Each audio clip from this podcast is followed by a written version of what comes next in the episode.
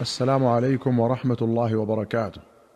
في باب الترغيب في الصدقة أخرج البخاري ومسلم عن أنس رضي الله عنه أن رسول الله صلى الله عليه وسلم قال ما من مسلم يغرس غرسا أو يزرع زرعا فيأكل منه طير أو إنسان أو بهيمة إلا كان له به صدقة. قال ابن حجر في الحديث فضل الغرس والزرع والحض على عمارة الأرض. وحمل ما ورد من التنفير عن ذلك على ما إذا شغل عن أمر الدين. يشير إلى حديث أبي أمامة في آلة الحرث. قال سمعت النبي صلى الله عليه وسلم يقول لا يدخل هذا بيت قوم إلا أدخله الله الذل. وسيأتي في كتاب الجهاد إن شاء الله. وأخرج مسلم عن جابر رضي الله عنه أن النبي صلى الله عليه وسلم دخل على أم معبد الأنصارية في نخل لها. فقال النبي صلى الله عليه وسلم من غرس هذا النخل أمسلم أم كافر؟ فقالت بل مسلم. فقال لا يغرس مسلم غرسا ولا يزرع زرعا فيأكل منه إنسان ولا دابة ولا شيء إلا كانت له صدقة.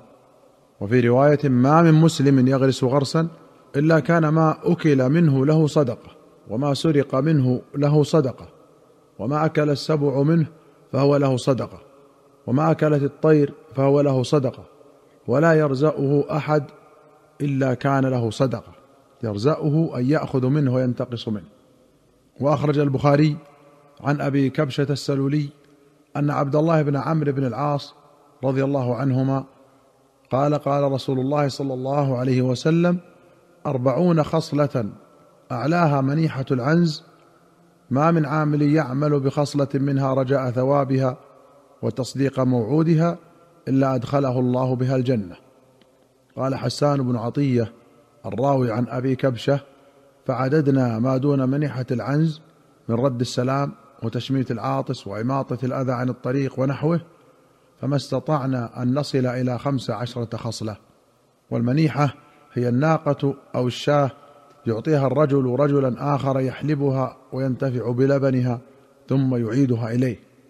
وأخرج البخاري عن أبي هريرة رضي الله عنه أن رسول الله صلى الله عليه وسلم قال نعم المنيحة اللقحة الصفي منحة والشاة الصفي تغدو بإناء وتروح بإناء. اللقحة الناقة ذات اللبن ويقال لقحة والصفي الغزيرة اللبن الكريمة المصطفاة وقوله تغدو بإناء وتروح بإناء أي يحلب منها ملء إناء صباحا ومساء.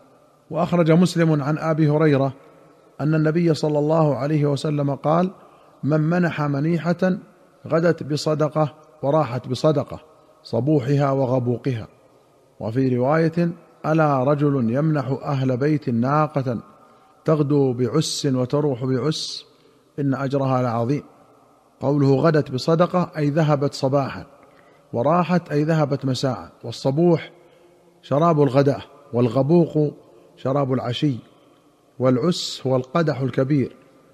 والقدح إناء يروي الرجلين.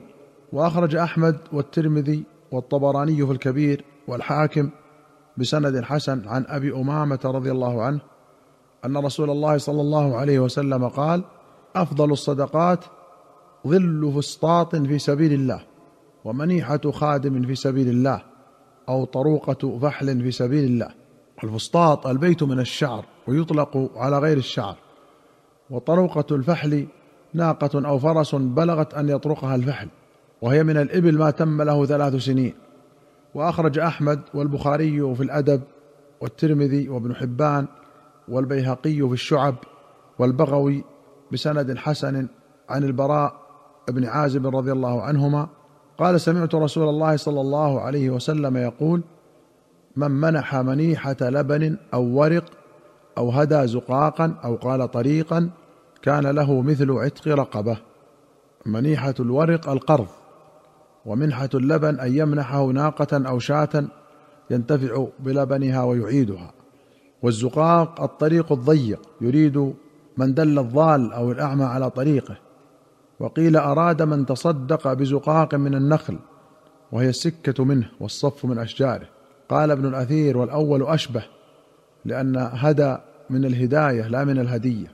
وأخرج أحمد وأبو داود والترمذي والنسائي وابن خزيمة والطبراني في الكبير بسند حسن عن أم بجيد الأنصارية رضي الله عنها وكانت ممن بايعنا رسول الله صلى الله عليه وسلم. قالت قلت يا رسول الله إن المسكين ليقوم على بابي فما أجد شيئا أعطيه إياه. قال إن لم تجدي شيئا تعطينه إياه إلا ظلفا محرقا فادفعيه إليه في يده. وأخرج البخاري ومسلم عن أبي مسعود البدري رضي الله عنه أن النبي صلى الله عليه وسلم قال إن المسلم إذا أنفق على أهله نفقة وهو يحتسبها كانت له صدقة. وأخرج مسلم عن أبي أمامة الباهلي رضي الله عنه أن رسول الله صلى الله عليه وسلم قال يا ابن آدم إنك أن تبذل الفضل خير لك وأن تمسكه شر لك. ولا تلام على كفاف. وابدأ بمن تعول. واليد العليا خير من اليد السفلى. قال النووي قوله أن تبذل الفضل بفتح الهمزة. ومعناه إن بذلت الفضل الفاضل عن حاجتك وحاجة عيالك فهو خير لك. وإن أمسكته فهو شر لك.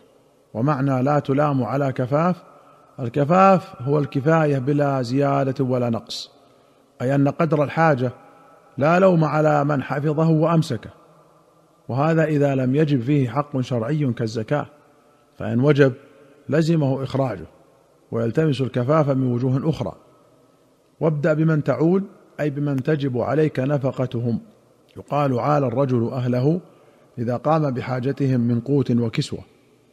وأخرج مسلم عن جابر بن سمرة رضي الله عنه قال سمعت رسول الله صلى الله عليه وسلم يقول إذا أعطى الله أحدكم خيرا فليبدأ بنفسه وأهل بيته.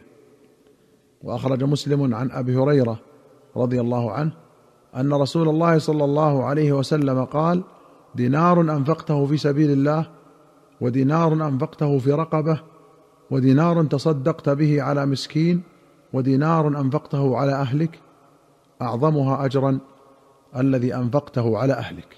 وأخرج مسلم عن ثوبان رضي الله عنه أن رسول الله صلى الله عليه وسلم قال أفضل دينار ينفقه الرجل دينار ينفقه على عياله ودينار ينفقه الرجل على دابته في سبيل الله ودينار ينفقه على أصحابه في سبيل الله. قال أبو قلابة بدأ بالعيال. وأخرج البخاري ومسلم عن أم سلمة رضي الله عنها قالت قلت يا رسول الله هل لي من أجر في بني أبي سلمة أن أنفق عليهم؟ ولست بتاركتهم هكذا وهكذا إنما هم بني. فقال صلى الله عليه وسلم نعم لك أجر ما أنفقت عليهم.